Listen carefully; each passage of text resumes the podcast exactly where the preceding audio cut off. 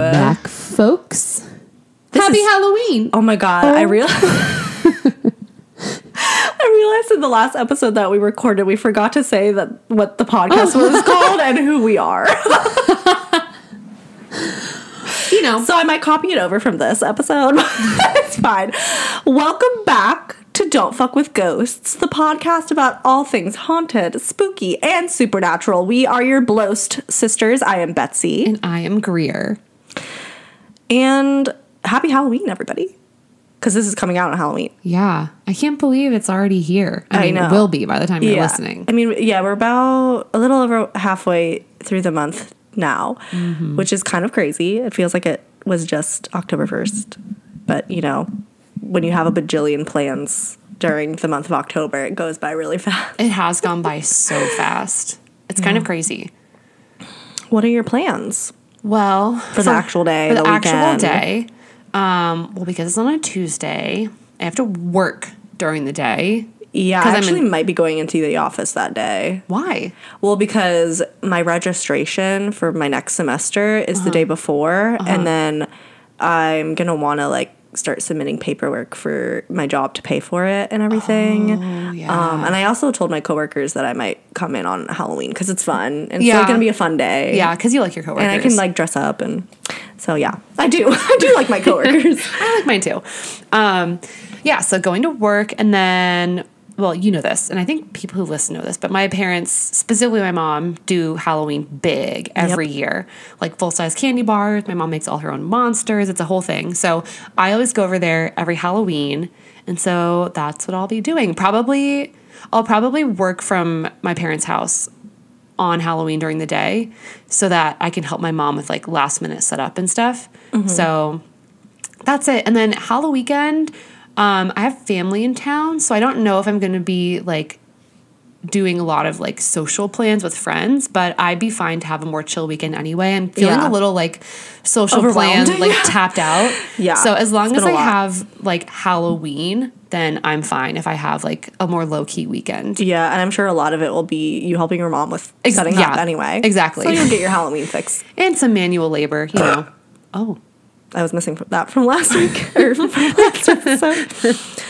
So um, those are yeah. my plans. What are your plans? Well, for the weekend, that Friday is when my friend is having his uh, vampire-themed murder oh, mystery. Yes. And my character is named Billy Compton, and she was turned uh, after the Civil War, but still in the late eighteen hundreds. And she is the vampire queen of New Orleans.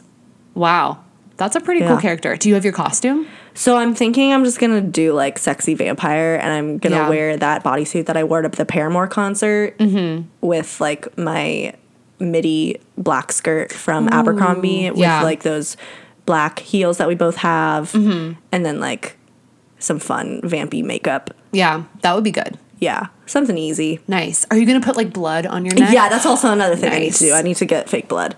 Um, nice. But yeah, that's what I'm doing Friday. And then Saturday, I may or may not be going out, but I really hope I do because I bought a Shego costume. Oh, yeah. Like Shego from Kim Possible.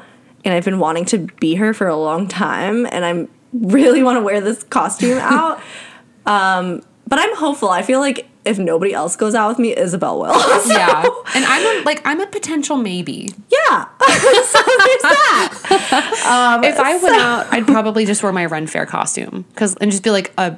And then you could, if I... A wench. And I'll have fake blood by that time. You could be a vampire. Oh, yeah. Oh, yeah. yeah. Okay. Well, I may or may not see you on Saturday night. Yeah. So I'm hoping that happens. And then that's really it for Hell Weekend. Can't mm-hmm. do much other, else than that. Like, going out twice in a weekend? What is this, college? It's crazy. It's crazy. Um, but then the actual day, I'm coming over, of course. Of course. And I can't wait to give you the surprise. Oh, my God. I'm excited. I'm scared. What's the category? Wait, don't tell me. I'm not telling you anything. Okay.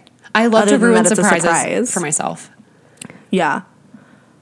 I feel like you've done that a couple times with, like, what I was getting you for your birthday or something. Probably. You, you would, like, guess what it was. Probably. Not, I have... Nothing pisses me off more. no, I have... As I love surprises both for myself and also surprising other people. I know so you when do. they guess it, I get super pissed off. You I'm like, enraged. How could you ruin this for me, even though it's for you? Yeah. Oh, I'm very excited. And we also, we usually always order pizza from this amazing pizza place by where we live.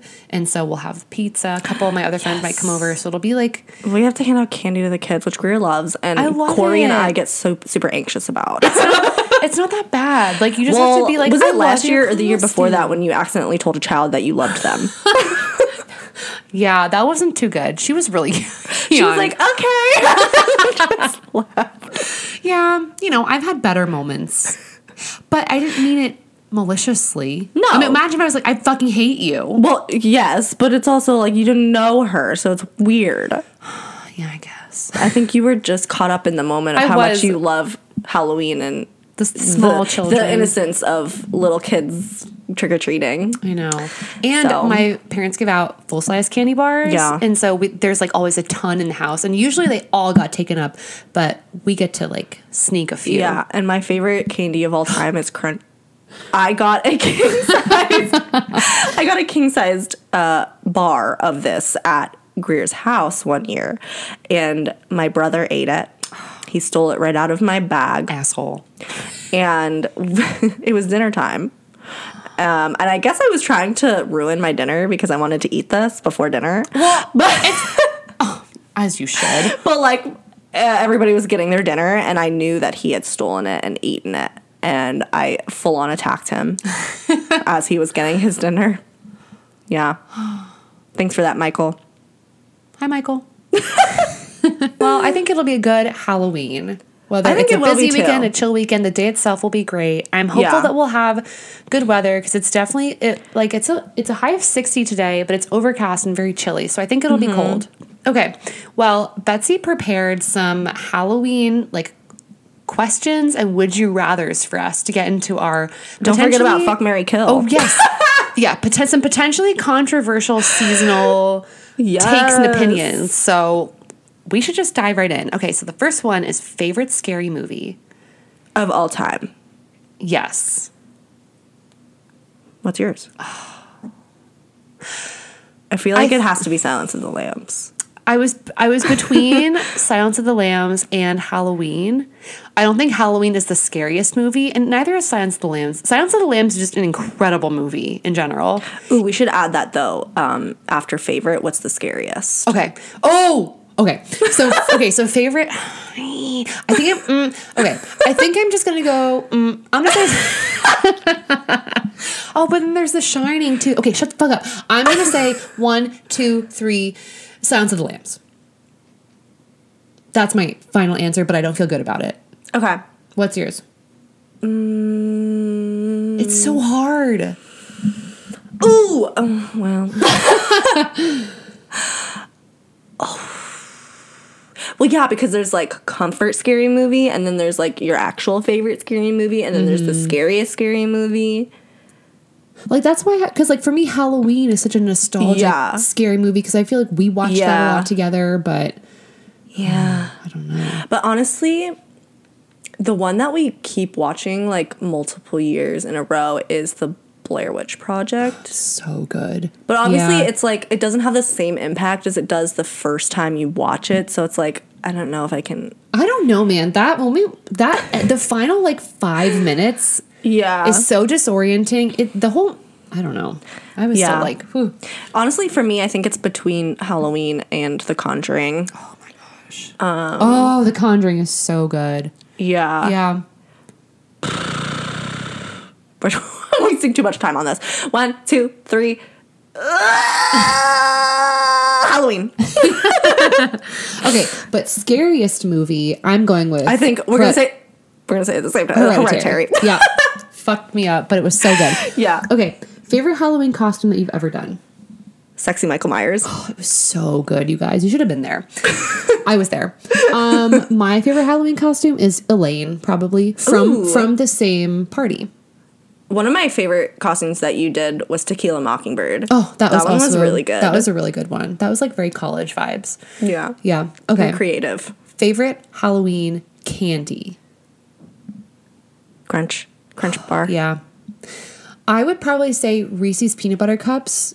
Specifically, I put them in the freezer and then I have them. Ooh. Mm-hmm. It's like eating a Monster Mash. Did you ever eat that at Friendly's? No. No. Did you ever go to Friendly's? No. Um, well, I went one time. I think it was after a Hot Shots basketball game, and Hot somebody, Shots. somebody on the team's dad got food poisoning, and they threw up in the bathroom. So of course I was. Let me tell you, every time we ate at Friendly's, you get the shits. Little Betsy, not the shits, like debilitating stomach aches. Oh. Yeah, Friendly's. Their chicken t- chicken t- tenders were kind of like rubber, like gummy, whatever. Why, why are we talking about that? Oh, Monster Favorite Mash. Candy. Oh, because you said you like putting your Reese's cups in the freezer. Yeah. And it's like eating them in ice cream. And the Monster Mash Sundae, they made it till it was like mint chocolate chip ice cream. So it was green oh, like a monster. And then favorite. They would break a Reese's cup in half to make it look like little ears. And they would put it on each side of the sundae. Oh, I would like make that. Make a little face. I would like that. Yeah. Okay.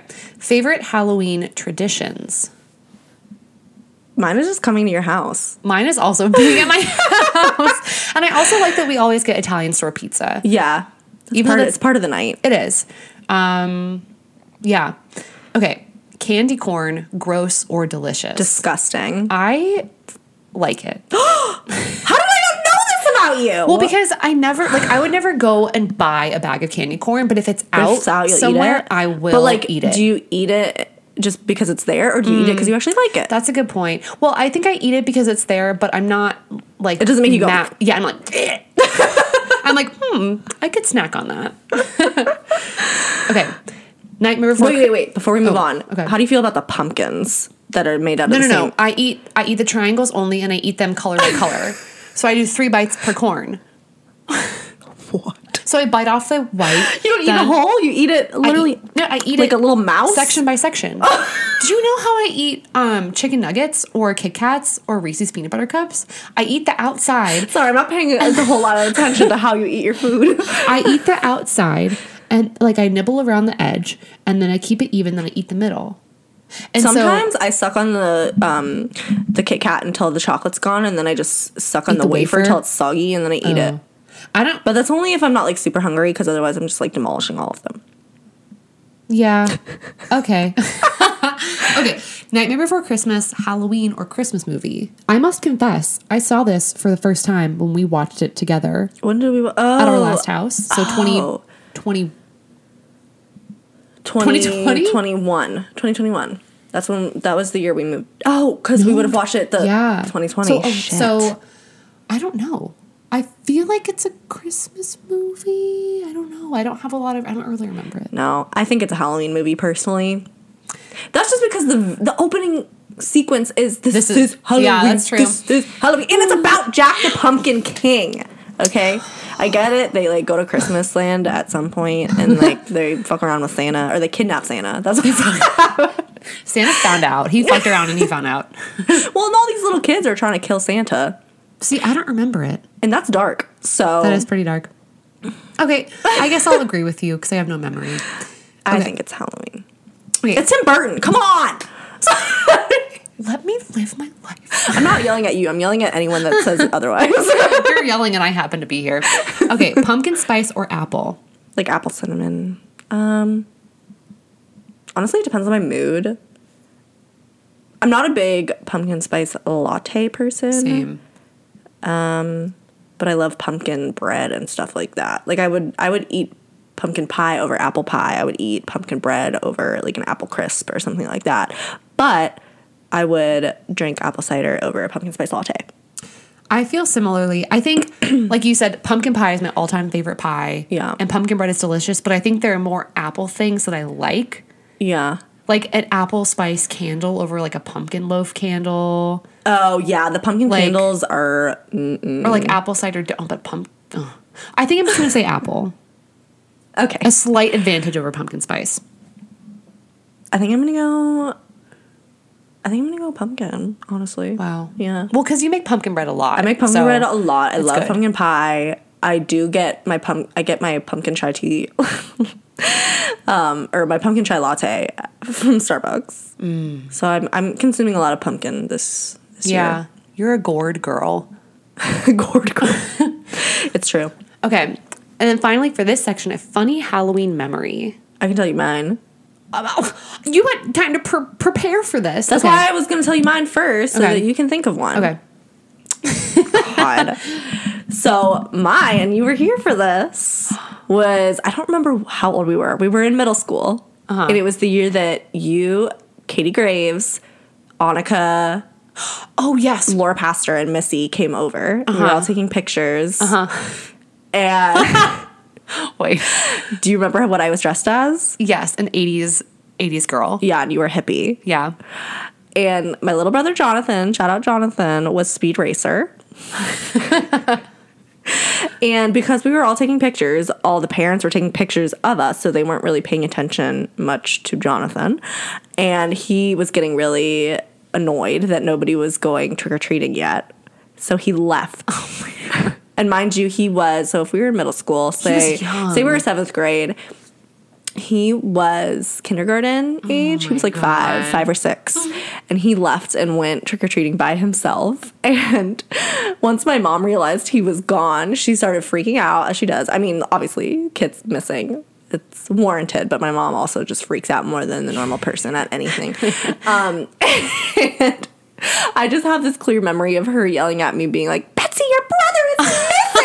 And I'm just fault. like, no, but I like literally didn't give a shit. I was like just looking at our pictures on my phone.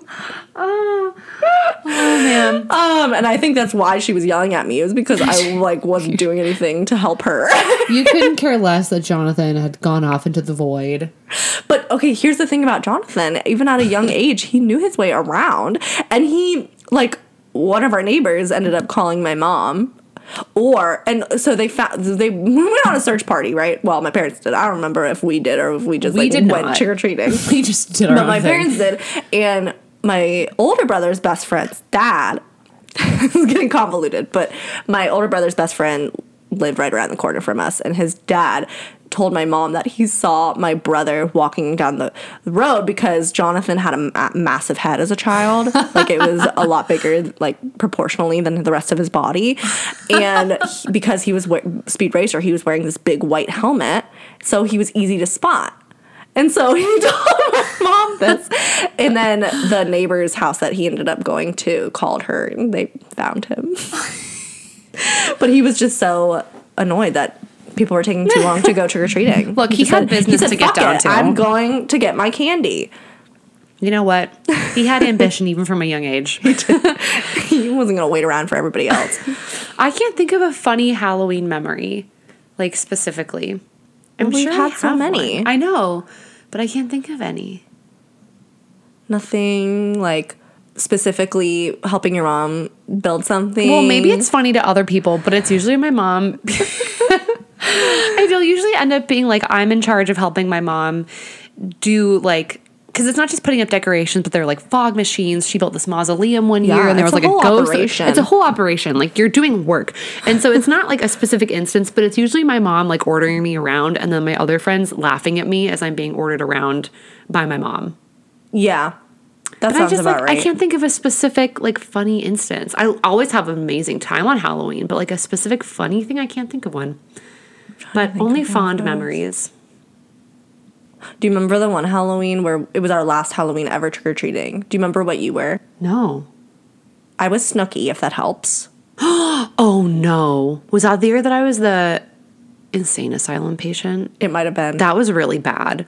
You know, it was a different time, we and it's not acceptable, school. But it was not great. It was not a great look. Wouldn't do again. But no. Honestly, it was a pretty good costume. It was. Like, it looked um, pretty good, but it, it was did. terrible. But I was Snooki that year, and that's how you knew we were getting a little too old to go trick-or-treating, is because literally none of the parents knew who I was. And then we went into Safeway to get candy, and the person working there knew who I was. And there was one house we went to that guessed Jersey Shore. You know, but nobody really, no, none of the houses we went to knew that I was Snooki. The parents weren't up on the pop culture. Because they're probably the parents whose kids were trick-or-treating and, like, exactly. not letting them watch Jersey Shore. Exactly. Okay, so now we have a bunch of Halloween Would You Rather questions. Woo! So, would you rather walk through a graveyard at midnight or spend a night in a spooky abandoned old house? Graveyard. Oh, graveyard, easily. Yeah. Yeah, I don't find them to be that Although, scary. Although, like, I don't either, but, like, having gone to that one graveyard on the Beaufort Ghost Walk at night, thinking about going back now, like, alone. Yeah. That would be scary. Yeah. I guess the type of graveyard, like, if it's but it's also, like, how long do you have to stay there, you know? You're walking through. Okay. So however long that takes. Eh, do a lap. Yeah. I think I do the graveyard as well. But, yeah, I'm definitely not spending the night in a no, abandoned fuck that. Absolutely house. Not. Okay, would you rather be a vampire in Forks, Washington, which Twilight, obviously, yes. or Mystic Falls, Virginia, which is Vampire Diaries? I know what you're going to say. Well, I don't think so. Really? I think I'm going to go Mystic Falls. Really? Well, I think because, so we're watching Vampire Diaries, meet for the first time. Betsy and Isabel have obviously seen it many times before, but there are more vampires around. Yeah. And there's... I don't know. There's, like, more of a community. I feel like in Forks, you'd be very isolated because it's the fucking Collins, and, like, they're kind of That's annoying. True, but also, think about this. Um, and in Forks, because they're the only vampires there, there's no, like, immediate threat to them. The only, like, people monitoring them, really, is the Volturian there in the Vatican, right? Or That's Rome. True. Right, in Mystic Falls, there's a whole council. Mm, town council mm, of vampire hunters. Okay, then you know what? I'm going to switch it back to Forks because also it was Forks itself was um, not that great, but the area surrounding it was beautiful. Hmm. I could go fly and I don't know. Fly? Fly, like really run really fast. Oh, and then like kind of spider monkey your way? Spider monkey, my, my okay. way around the Pacific yeah, Northwest. That's true. Okay, what would you say? Mystic Falls. Yeah. Anywhere that Damon Salvatore is. I think once I once I consume more of the show, I'd probably switch. But for now, I'm more familiar with Forks. But I like both. Okay. Would you rather spend a weekend at Eastern State Penitentiary or go camping in Burkittsville, Maryland? And, and in this the, scenario, yeah. the Blair Witch is real. Oh, uh, Eastern State Penitentiary. Yeah. Uh, yeah. Yeah, because there's a chance you're going to get out of that one at the mm-hmm. end. The Blair Witch Maybe is, not, like, untouched, right? But going to Burkittsville, where the Blair Witch is real... She'll ensnare you. You're not coming out of that. Mm-mm. No. Okay, good. We're on the same page. Yeah. Would you rather be abducted by aliens or possessed by a demon? Do you make it out alive in both scenarios? We'll say yes. Uh, I mean, safety-wise, I'd rather be abducted by an alien, but it'd be kind of... If I were possessed by a demon, I would want you to be like, Greer, you did like this, this, this, and this crazy thing. Because you wouldn't see me if I was abducted by an alien. But if Dude, you could if be, you were possessed by a demon, I would be scared that shit is contagious. And I you, would not come. no, you could you. you could set up a nanny cam and bear witness to my possession. Like live stream it? For the Patreon? Oh my God. It's a business opportunity, okay? Okay, I think just for the shits and gigs, I'm going to say possessed by a demon because I'm making it out alive. So then you have to stay abducted by an alien so we could switch, we could trade experiences with each other. Yeah. Yeah. Okay. Aliens? We. Dep- like, that's like very vague because aliens yeah. could be anything from like the little green men to like the ones from Alien. Ooh. Hmm. All right, what's your decision? Well, I'm making it out alive, so I'll do the aliens. Okay.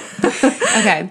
Would you rather get captured by Jigsaw or attempt to outrun death in Final Destination? Final Destination. I think I agree. I haven't seen a Saw movie in many years. I think the only time to... was at my house. Yeah. Where we didn't even get through the whole thing. I think so. Um, yeah, that's just not, like, my type of horror. Um, but it's, like, oh, I got a taste of... how interesting it could be because there's like that overarching plot, right, where you were trying to figure out who is Jigsaw, what's his connection to all these people, mm. right? So it's like I want to know that, but I also don't want to watch all these people chop off their legs. You could just read the Wikipedia summary. I probably will. Yeah, I'll I'll do the same. Final Destination. Okay, and then final, would you rather? Would you le- rather? Oh God, what about the plot of The Visit, Barbarian, or Hereditary? I'm gonna say The Visit. But in This Visit, I'm adding this caveat for you specifically. No! I don't want that. You're the little boy. I don't... Guys, he gets a poopy diaper shoved in his face. Okay, I'm still going to take that because the first third of Barbarian was so fucking scary to me. Yeah, like, and because you're living out the plot, you can't be smart and decide not to go into that oh, sca- spooky oh, tunnel okay. with the creepy Let's, rooms okay. and cages. Uh, you have to do all of it. and, and Hereditary is just absolutely horrifying. Yeah, so I think and in I'll Hereditary, say, you would be Toni Collette. Oh, God. Okay, I'll say The Visit. I'll just put some menthol under my nose to take take, take out the poopy smell. God, it's all so bad. I know. Are you debating between the first two? Yeah. I, I mean, figured. Obviously, I would never yeah. do Hereditary. That's demonic, so we're not doing that. But, literally demonic. Um, yeah, mm, probably The Visit, because you're fighting two old people versus a barbarian woman. Yeah. Um, I and still, Justin Long. I still remember the full body chills of the twist in The Visit. Oh, oh it's fucking crazy. Oh my God. Uh. I know. It was so good.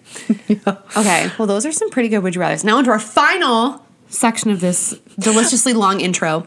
Um, fuck, Marry, Kill. So first we have Michael Myers, Jason Voorhees, and Freddy Krueger. I feel like Freddy, Freddy Krueger's like kind of a freak. Like he's, I feel like he's kind of freaky. He's got long arms and yeah, and he also has spikes for fingers. Mm. mm, uh, okay, I guess I'll kill him. I'll marry Michael Myers because one of my favorite villains, and then I'll fuck Jason. Yeah, I'm the same. Yeah. Okay. uh, Billy Loomis, Stu Mocker, and Dewey Riley. I'm killing Dewey because... What? Wait. Mm, wait, I'm getting... Okay, hold on.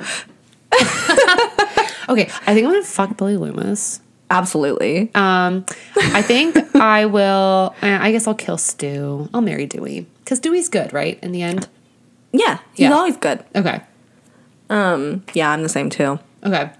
Oh, Billy Loomis. He's so hot. Yeah, he is hot. Okay, and then finally, Hocus Pocus, Halloween Town, and Twitches. I don't know how about the fuck part of this, because these are all, like, children's movies. That aside, it's just, you know, one that you wouldn't marry, but that you'd, like, vibe with. Okay. I think, oh, man, I haven't seen Twitches in a long time since we watched it. Well, I think I'm going to marry Hocus Pocus. I think I'll fuck Twitches, and I'll kill Halloween Town. I think, I think I'm going to... marry Hocus Pocus as well, but I think I'm gonna fuck Halloween Town and kill Twitches. Wow. Yeah. Twitches two was garbage. Twitches was fun. Twitches two is terrible. That's a shame. I feel yeah. like they could have made that a really like bomb se- like like three part movie series. Yeah, but, but it just, was really really bad. Yeah, that's unfortunate. Okay. Wow. I love talking through all that stuff. That was fun. Yeah. I like answering. I wanted to make it Halloween themed, you know, mm-hmm. for the Halloween special. I mean, I and like answering surveys, so I like answering those questions. Yeah. And I can post these as some of these as polls on the Ooh, Instagram too yeah. and see what our listeners think. Yeah. And followers think. Because that'd be, be really, fun. I'll be curious to know. I'll do that on the actual day of Halloween. Yeah. I'll be curious to know people's um favorite scary movies. Because I bet there's some that we haven't yeah, heard of. Yeah. Like The Descent. Well, and there's yeah. the one that was listed, um, we talked about this on the last episode, but we're watching The Descent tonight, which w- I found on several scary movie lists, but one that I saw yesterday um, that reported on scariest movies of all time based on average heartbeats for, per minute for the people that were watching it. And the first one was a movie called The Host. Have you ever, ever heard of that? It sounds familiar, but like I don't know anything about it. I don't either. So I'm like, well, now I feel like we got to watch it. So it's like, you know, I just keep learning about scary movies that I've never heard of, but mm-hmm. multiple people are saying, like, it's so scary. Sweet. So I'm sure we'll have plenty. Okay, so I guess that brings us to our story for this week. I'm excited because this, you said it's, like, really disturbing. It's incredibly disturbing. This was the only time that I've you know, was doing my research where I had to take, like, a little breather. Oh, jeez. Yeah. Oh, boy. It wasn't, like, a super long breather, but I had to, like, roll yeah. away from my computer and be like, Oh my God. How did you find, well, I guess say what you're doing first, but I'm just curious how you found found out about this. Okay. So today I will be telling you all about the grave robber and serial killer commonly known as the Ghoul of Plainfield and the Mad Butcher, Ugh. from whose crimes such iconic films as Psycho, The Texas Chainsaw Massacre, and The Silence of the Lambs have oh emerged. Oh, my God. This monster was also known by the name Ed Gein, and the place where he committed these crimes continues to preserve the dark and twisted legacy he left behind. So I've always known about Ed Gein just because he's, like, the, one of the most notorious serial killers of, like, the last century. Mm-hmm. Um, and I, I knew that Psycho um, and the Leatherface were based off of him, but I didn't know the extent of all of his crimes and, like, the haunting aspect of what his crimes left behind. So it's a lot. I have nearly ten pages of notes. Oh my gosh. um, Perfect so, for a Halloween special. Yes. It, this is merging true crime with haunted tales. So it's going to be a long one. So buckle in. I'm excited. So first we're going to start with a little background on who Ed Gein was. Edward Theodore Gein was born in La Crosse, Wisconsin on August twenty-seventh, nineteen oh six, the second of two boys. His mother, Augusta, was fervently religious and would frequently preach to her sons about the innate immorality of the world, the evil of drinking, and her belief that all women, apart from herself, of course, were naturally promiscuous and instruments of the devil. Well, duh. I mean, hello. She reserved time every afternoon to read to them from the Bible, usually selecting verses from the Old Testament and the oh. Book of Revelation concerning death, murder, and divine retribution. Oof. Augusta hated her husband, Ed's father, who was an alcoholic and was unable to keep a job. During his time in La Crosse, Ed's father owned a local grocery shop, but he soon sold the business and left the city with his family to live in isolation on a one hundred fifty-five acre farm in the town of Plainfield, Wisconsin, which became their permanent residence. Augusta took advantage of the farm's isolation by turning away outsiders who could have influenced her sons. Ed left the farm only to attend school, and outside of school, he spent most of his time doing chores on the farm. Classmates and teachers remembered him as having strange mannerisms, such as seemingly random laughter, as if he were laughing at his own jokes. Oh, I mean, I do that sometimes, yeah. But, like, if you're not talking to anybody else and then, like, you just start maniacally laughing. Yeah, no, that's not great. It's a little weird. To make matters worse, Augusta punished him whenever he tried to make friends. Ed's father would die in nineteen forty of heart failure related to his alcoholism, and to help cover living expenses, Ed and his brother Henry began doing odd jobs around town. While both brothers worked as handymen, Ed also babysat for neighbors, which he was fond of doing as he seemed to relate more easily to children than adults. At one point, his brother started dating a divorced mother of two and was planning to move in with her. He worried about Ed's attachment to their mother and often spoke ill of her around him, to which Ed responded with shock and hurt. Subsequently, on May sixteenth, nineteen forty-four, Ed was burning away marsh vegetation on the property. The fire got out of control, drawing the attention of the local fire department. By the end of the day, the fire having been extinguished and the firefighters gone, Ed reported his brother missing. Oh, no. With lanterns and flashlights, a search party looked for his forty-three-year-old brother, whose dead body was found lying face down. Oh, wow. He had been dead for some time, and it appeared the cause of death was heart failure, since he had not been burned or injured otherwise. It was later reported by biographer Harold Schechter that Ed's brother had bruises on his head. Police dismissed the possibility of foul play, but the county coroner later officially listed asphyxiation as the cause of death. However, the authorities accepted the accident theory, and no investigation was conducted, nor was an autopsy performed. Wow. So they just kind of accepted that he died under mysterious circumstances, and that was it. And this was the forties, you said? Yeah. I feel like that checks out. Yeah. Yeah. With his brother now dead, Ed and Augusta were now alone. Augusta had a paralyzing stroke soon after Ed's brother died, and he devoted himself to taking care of her. Sometime later in nineteen forty-five, he recounted visiting a man named Smith with his mother, who lived nearby, to purchase straw. According to Gein, Augusta witnessed Smith beating a dog. A woman inside the Smith residence ran outside and yelled for him to stop, but Smith beat the dog to death. Augusta was extremely upset, but not because of the brutality toward the dog. She was upset by the presence of the woman. She told Ed that the woman was not married to Smith and so had no business being there, angrily referring to her as, quote, Smith's harlot. Oh, wow. Augusta would have a second stroke soon after and subsequently died on December twenty-ninth, nineteen forty-five, at the age of sixty-seven. Ed was devastated by her death. In the words of Schechter, he had, quote, lost his only friend and one true love, and he was absolutely alone in the world. Ed held on to the farm and earned money from odd jobs. He boarded up rooms used by his mother, including the upstairs, downstairs parlor, and living room, leaving them untouched. While the rest of the house became increasingly squalid, these rooms remained pristine. Ed would live in a small room by the kitchen, and around this time, he became interested in reading pulp magazines and adventure stories, particularly those involving cannibals or Nazi atrocities, specifically oh, concerning Ilse Koh, don't know if I'm pronouncing that right, who selected tattooed prisoners for death in order to fashion lampshades and other items from their skins. Oh, my God. So he's starting to get a little ins- inspiration. Yeah. yeah. So on the morning of November sixteenth, nineteen fifty-seven, so this is a little over f- ten years later, fifty-eight-year-old Plainfield hardware store owner Bernice Worden disappeared. The hardware store's truck had been seen driving out from the rear of the building at around nine thirty a.m. Warden's son, Deputy Sheriff Frank Warden, entered the store around five p.m. to find the cash register open and bloodstains on the floor.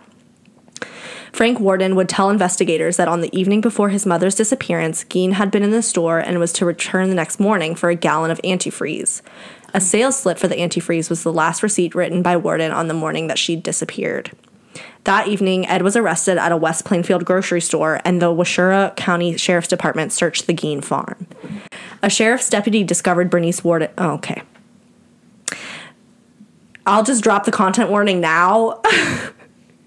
This shit is highly disturbing, so if you don't want to hear about really horrific, graphic, um, true crime adjacent things, don't listen to this episode.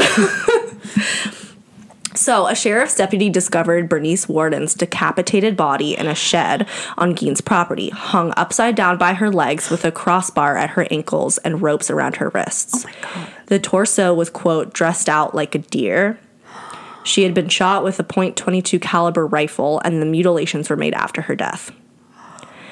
Searching the house, the authorities also found whole human bones and fragments, a wastebasket made of human skin, human skin covering several chair seats, skulls on his bedposts, female skulls, some with the tops sawn off, bowls made from human skulls, a corset made from a female torso skinned from shoulders to waist, leggings made from human leg skin, masks made from the skin of female heads, a woman named Mary Hogan's face mask in a paper bag, Mary Hogan's skull in a box, Bernice Warden's entire head in a burlap sack, Bernice Warden's heart in a plastic bag in front of Geen's potbelly stove, nine vulvas in a shoebox,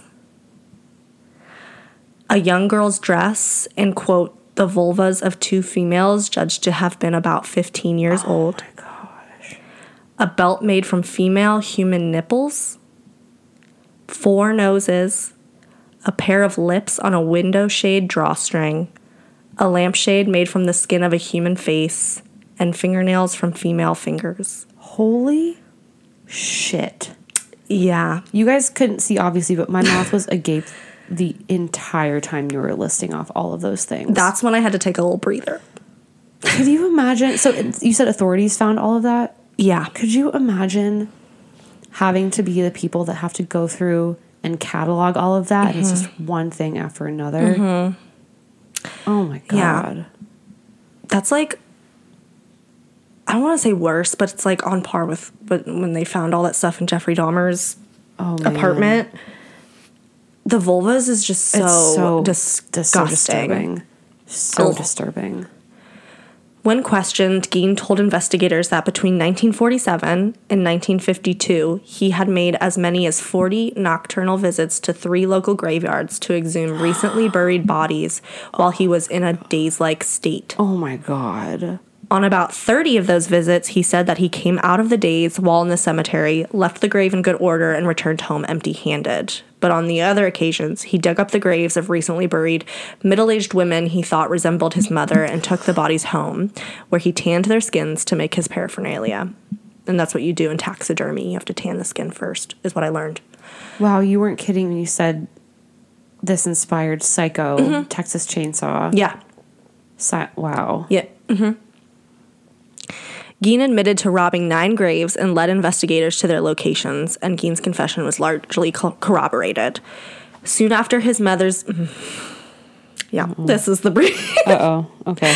Soon after his mother's death, Geen began to create a, quote, woman suit so that he could become his mother to oh. literally crawl into her skin. Oh. And that is why he is the real-life Psycho. Oh, God. Yeah. He denied having sex with the bodies he exhumed, explaining, quote, they smelled too bad.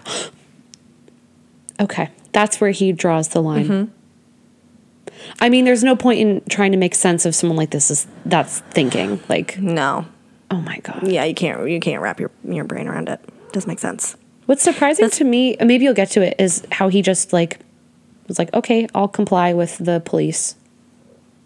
Well, I mean, yeah. I mean, at that point, they have all the evidence right, so against I, you're him. Right. So it's like, what can he what? do? He's like, but no, still. I, that's not mine. Like, what are you talking about? That is so disgusting. Yeah. During state crime laboratory interrogations, Geen also admitted to shooting fifty-one-year-old Mary Hogan, a tavern owner missing since December eighth, nineteen fifty-four, so a few years before Bernice Warden's disappearance.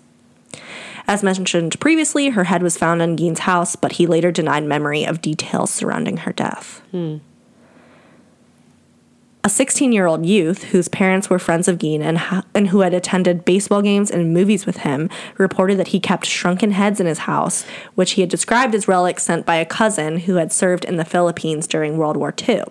But upon investigation by the police, these were determined to be the human facial skins, oh, no. carefully peeled from corpses and used by Geen as masks. Oh, God. During questioning, Sheriff Art Schley reported... reportedly assaulted Geen by banging his head and face into a brick wall, and as a result, Geen's initial confession was ruled inadmissible.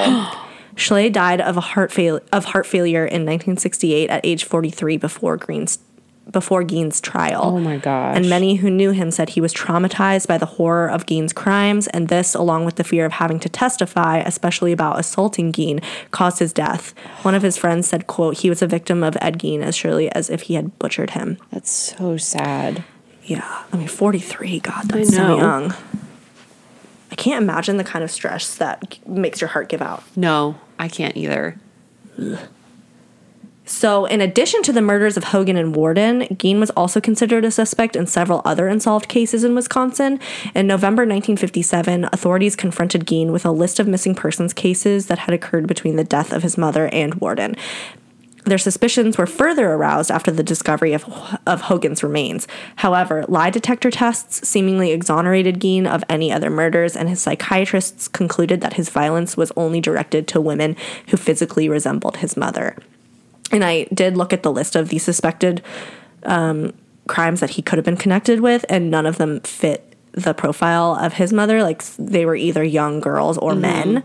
Um, so that matches what the psychiatrists are saying. But, like, you know how I feel about lie detector tests. Yeah. If you are a psychopath, you can pass those pass easily.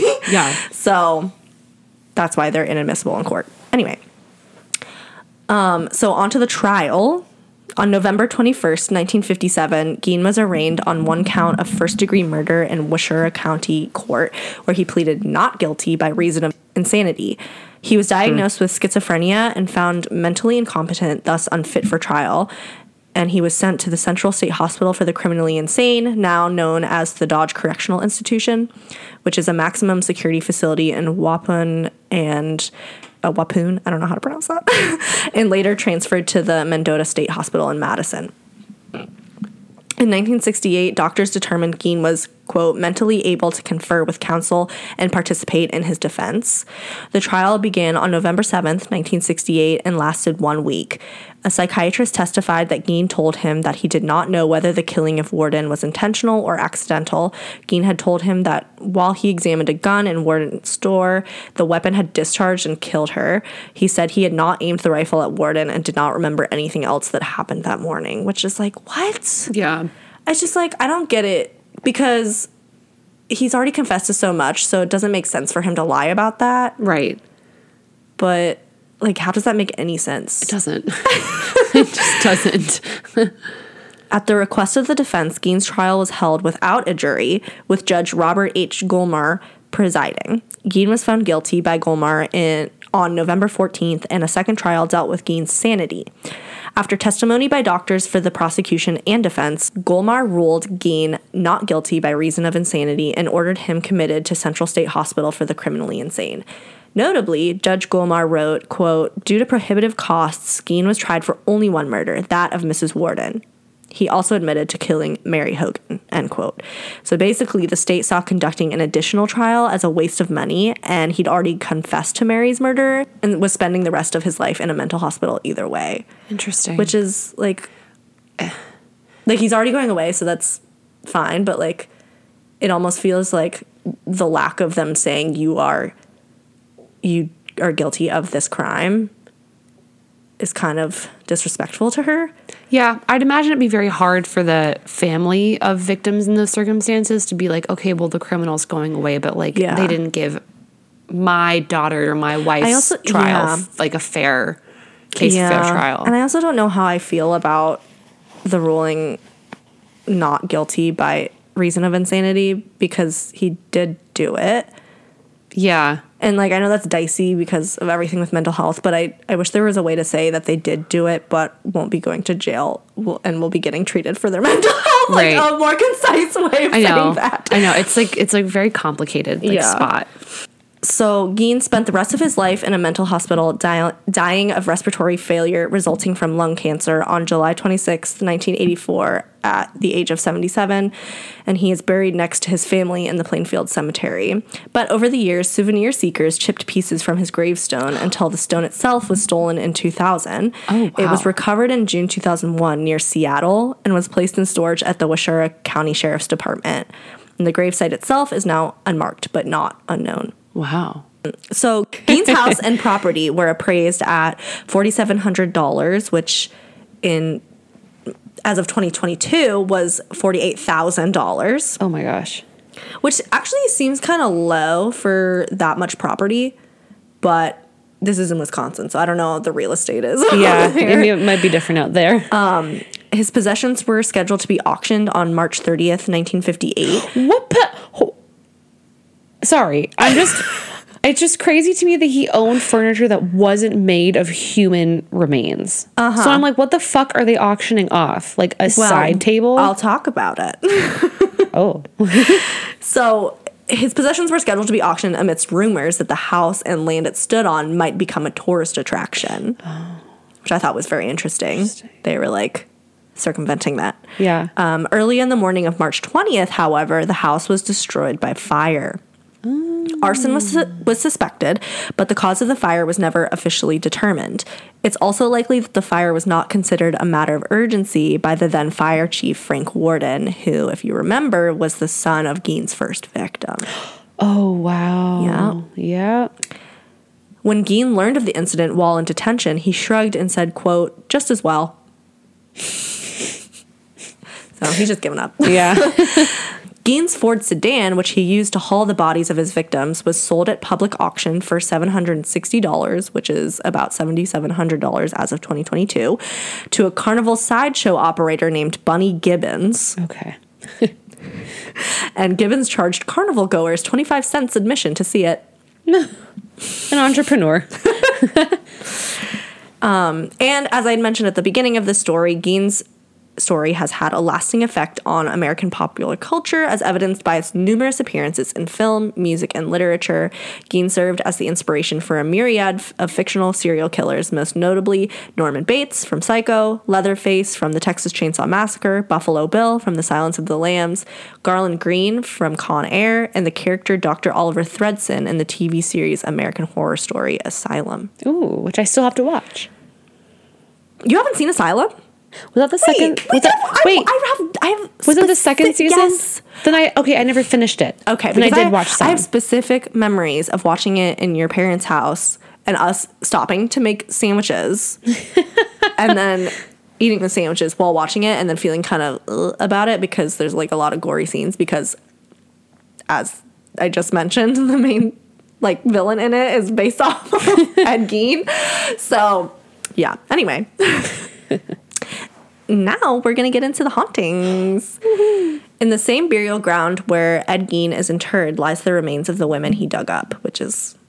Ugh. Ugh. But there's only three cemeteries in that yeah, town. Yeah, so there's not much like, to choose from. It's a very small town. Not surprisingly, the place is said to be haunted by the restless soul of at least one of the fiend's victims. And the land once occupied by the Gein farm was bought at auction by a private buyer who spent the next several years tearing down the barn and other outbuildings, planting trees, and trying to erase the memory of what happened there. Today, nothing remains of the Gein house, at least above ground, but some believe Gein's evil spirit still haunts the vacant land. In Discovery Plus's Shock Doc special, Ed Gein, the Real Psycho, documentary film producer and paranormal investigator Steve Shippey invites psychic medium Cindy Kaza to probe the inner darkness to confirm whether or not this psychopath spirit is still haunting the town he terrorized in real life. And no, unfortunately, I was not able to watch this, and I was so mad because I thought it was going to be on um, Amazon, but it, you have to get like the Amazon... Discovery Plus. Oh, yeah. And I, I even tried to do the seven-day trial, but then it was like, it's connected through Amazon, so I just had to log into my mom's Amazon account, and then it was like thing. Sending her the code to her text message, and she's and- out of the country. So it was like, I, you know, I gave up. But I found an article that um, summarized it. So it worked out. The documentary is the first time cameras have been allowed on the Gein property. A man who bought antique knives at auction reveals the object carried a curse. Within weeks of buying them, he began seeing a shadowy figure of a man leaving the garage they were kept in. His family suffered a series of tragedies, and within moments of touching a blade, Cindy Kaza allegedly feels the evil emanating from it and discerns it to be po- to be a possible murder weapon. Mm. And I wrote that I was unsure if she ties it to a murder Ed Gein possibly committed or maybe a previous owner. I figured they would probably talk about that in the actual documentary, but if it is to tied to Ed, that would be interesting as both his confirmed murders were committed with a gun. Oh. So that would help support theories of him being connected to other missing person cases he was previously mm. suspected of. Although I'm not sure how those people... Well, actually, because they were missing persons, I don't think they they were ever found. Yeah, wow. So it's they wouldn't know the cause of death. Yeah. Shippey and Kaza used Kinect audio readings, R two meters, which when I looked it up, it sounded like it was essentially E M F detection equipment, mm-hmm. and motion sensors to try and capture any paranormal activity. At one point, his name is Shippey, but I accidentally wrote Skippy.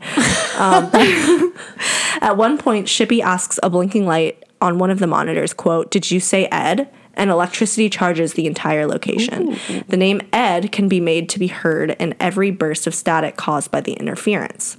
Shippey and Kaza essentially communicate with the Geins, that being Ed and his mother, and question them about their relationship. Put on the suit, Shippey claims Gein says, during the paranormal encounter.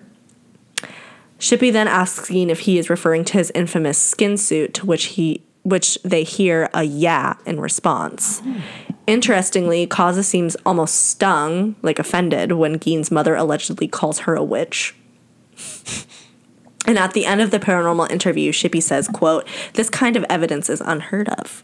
Kaza would go on to say, quote, "Tapping into the energy of Ed Gein as he was alive and dead will haunt me for the rest of my life." So I'm hoping that that comes onto, like, regular Amazon at some point because I would love to watch that. It sounded very interesting. It does. But something specifically that came from his property that is said to be extremely haunted was his cauldron. Oh, he had a so cauldron? He had a cauldron. I should have known. Yeah. The following information came from an article titled Ed Gein's Cauldron, The Story Behind the Ghoulish Artifact in Zach Bagans' Haunted Museum by Charlie Hintz.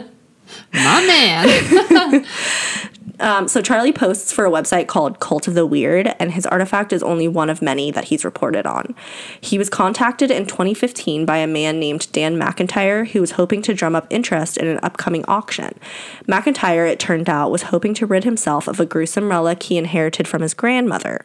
She had purchased the object in March of nineteen fifty-eight, just a few months after Gein's arrest, when his property and belongings were sold off. McIntyre said that his grandmother found the old simple cauldron at the, at the sale and thought it would make a great planter. Oh my God. Why? It, it, it's like, you know who this guy is. You know what he did. Yeah. How can you like just pick that up like it's like a normal auction and be like, yeah, I'm going to plant flowers yeah. in this thing, knowing what he used it for? I find estate sales of like people who have died to be already kind of sad and like a little weird.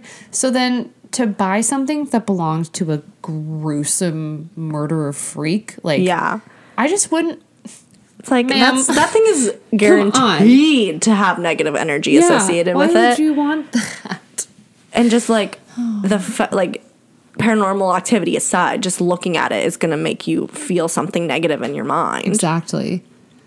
Anyway, years later, a friend of McIntyre's named Hollis Brown, who, according to McIntyre, had been a neighbor of the Geins, caught a glimpse of the cauldron stuffed away in the garage. Horrified, he realized he had seen it before on the Gein farm, where he was assisting police with the cleanup. So this oh part gosh. was interesting. The police were so sick to their stomachs at what they found that they needed to enlist the help of some of the neighbors, Hollis included. Oh, my gosh. So this man, along with some of the other neighbors, helped these police officers cut down the bodies that, like, specifically that one body that was hanging. Oh, my God. Oh. Because, like I said, this is a small town, and this this was the sheriff's department. So it's, like, I don't know how many people were in that specific town's sheriff's department, Probably but it was not, not very many. many. Yeah. And they were obviously horrified at what they found. And so, like, they couldn't do it alone. That's awful. Like, yeah, they, they, they couldn't. Did, they couldn't properly do their job because of no. what they saw. Oh, like that was above their pay grade. like, mm. So McIntyre describes this res- revelation in an email to Charlie that reads as follows: Hollis saw many terrible things. He told me upon entering the home, he saw a woman's breast at, as the doorbell. So, like, do you remember how I said that the authorities found a nipple belt? Yeah. They, this man also recounted seeing a nipple as the doorbell. Yeah. Inside, he saw a skin lampshade, a comforter blanket made from human skin, furniture made of skin breast, bloody gut buckets, a change purse made from a woman's vagina, a belt with nipples on it, and when Hollis saw the cauldron in my parents' garage, he recognized it as the same black cauldron that he had seen at Ed's pa- seen Ed's parents use to render hog fat on the farm. So, like, when they yeah. were actually doing yeah. farm things. They used it. Um, and he also recognized it as the same cauldron in one of the outbuilding sheds and remembered Ed's sinister use for it. He remembers the cauldron was covered in dry blood and guts next to two barrels slash tubs of bloody human entrails oh slash intestines. Yep. Ugh, disgusting. So, b- big content warning will be at the beginning of this episode. Um, fifty years later, Hollis recognized the cauldron in my parents' garage and turned white as a ghost. I asked him how he knew it was the same one covered in dry blood, and he lifted his arm and said, "The hair on my arm stands straight up every time he looks at it in my parents' garage." Wow. That's the energy. So when Charlie followed up with McIntyre and the auction house, they informed him that Zach Bagans of mm. Ghost Adventures had phoned in the winning bid at twenty-eight hundred dollars. That's it? That well, seems low for him. That does remember seem low. When I did the episode on the Devil's Rocking Chair and he spent, like, definitely over ten thousand dollars, like fifteen thousand dollars on it, maybe more, if I'm remembering correctly. Yeah, that does so, seem very low. Seems low. Um, but it, that also just maybe sounds like nobody else wanted to spend yeah. a lot of money on this thing yeah. because... Why? In communications with McIntyre afterwards, he expressed belief that the cauldron had dark energy, which might have been dormant while it was sitting covered in his garage. When it was disturbed in preparation for the auction, he seemed to feel something reawakened. He experienced a mysterious illness, disruption of nearby electronics, and other phenomena when the cauldron was mentioned. In the presence of the cauldron, he described feeling of feelings of unease, dizziness, and anxiety. And McIntyre wrote, quote, "I'm not so sure that displaying an item that represents such evil is a good idea. What evil will it inspire?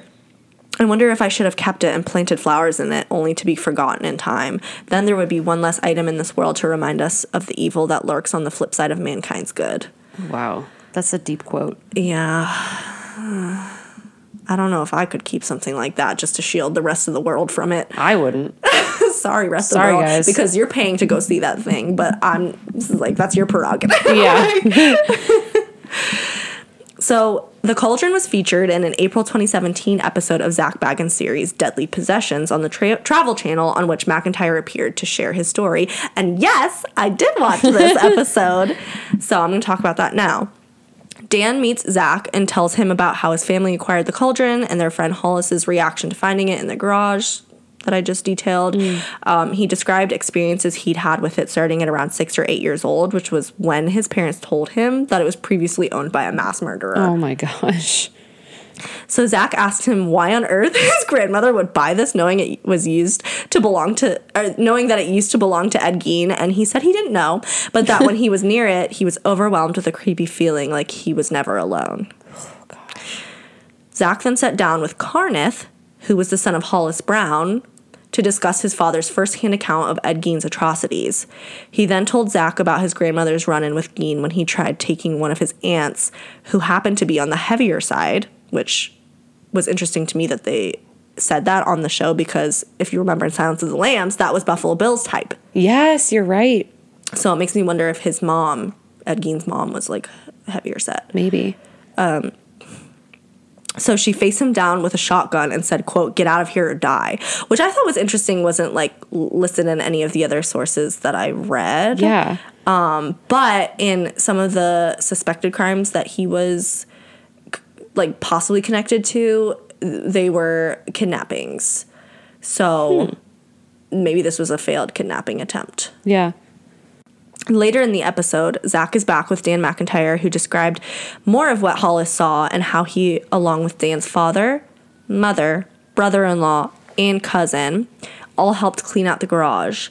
Then Dan started getting really emotional and told Zach that within eighteen months, all the people who cleaned out that garage were dead. Wow. Some deaths could have been explained, but others felt like freak accidents. And Dan claimed the cauldron was in the garage when they were cleaning it out. He doesn't know for sure if the dark energy could be connected to these deaths, but admits it's a scary thought.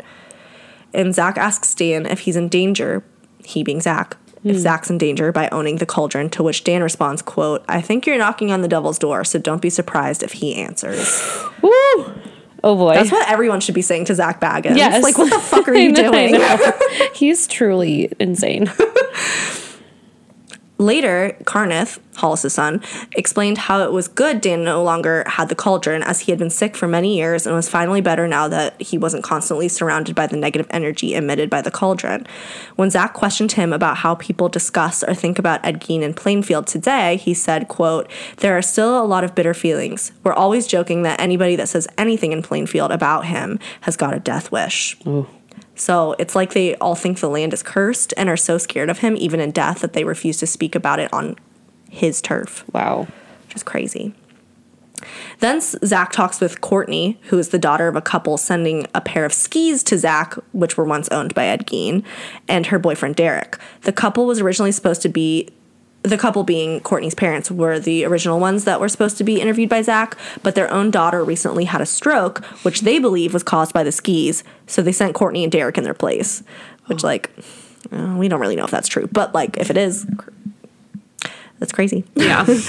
Courtney and Derek talk about how they make regular trips to Ed Gein's property to call out to his spirit. What? Okay. Yeah, I didn't have much empathy for these people. No. That's fucking stupid. Like... Her allegedly, her sister just had a stroke that was allegedly linked to haunted objects from his property, and you're mm-hmm. going to go to that land and call out to him to further instigate his antics? Look, I'm not going to say some people deserve what they have coming to them, but sometimes they do. It's not hard to not be stupid. Anyway. Courtney claims she captured a mist in photographs after Derek expressed feeling a presence next to him on the property. They claim it was Gein's spirit and that they go to the property anytime they're in that part of town, saying it's, quote, like a religious thing to visit. Mm-hmm. Okay. Mm-hmm. Hmm. Then they agree to look at the cauldron and use a spirit box to try and communicate with Gein's alleged spirit.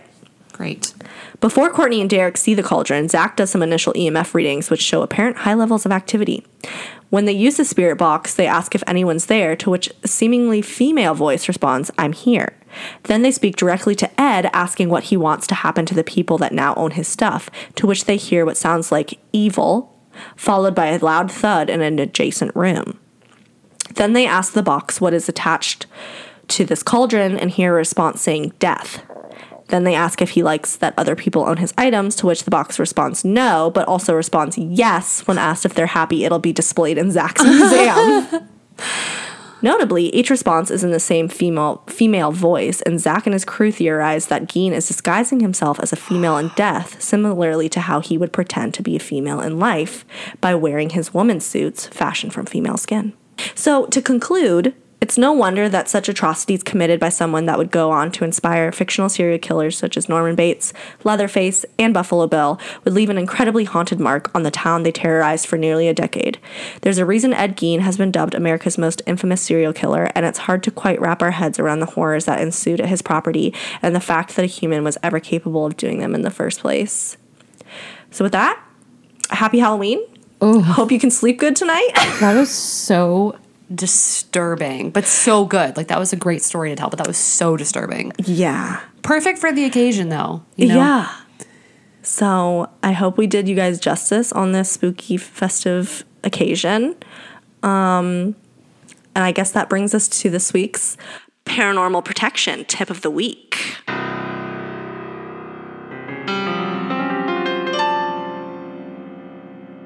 So, as some people know, Halloween originates from the pagan holiday known as Samhain.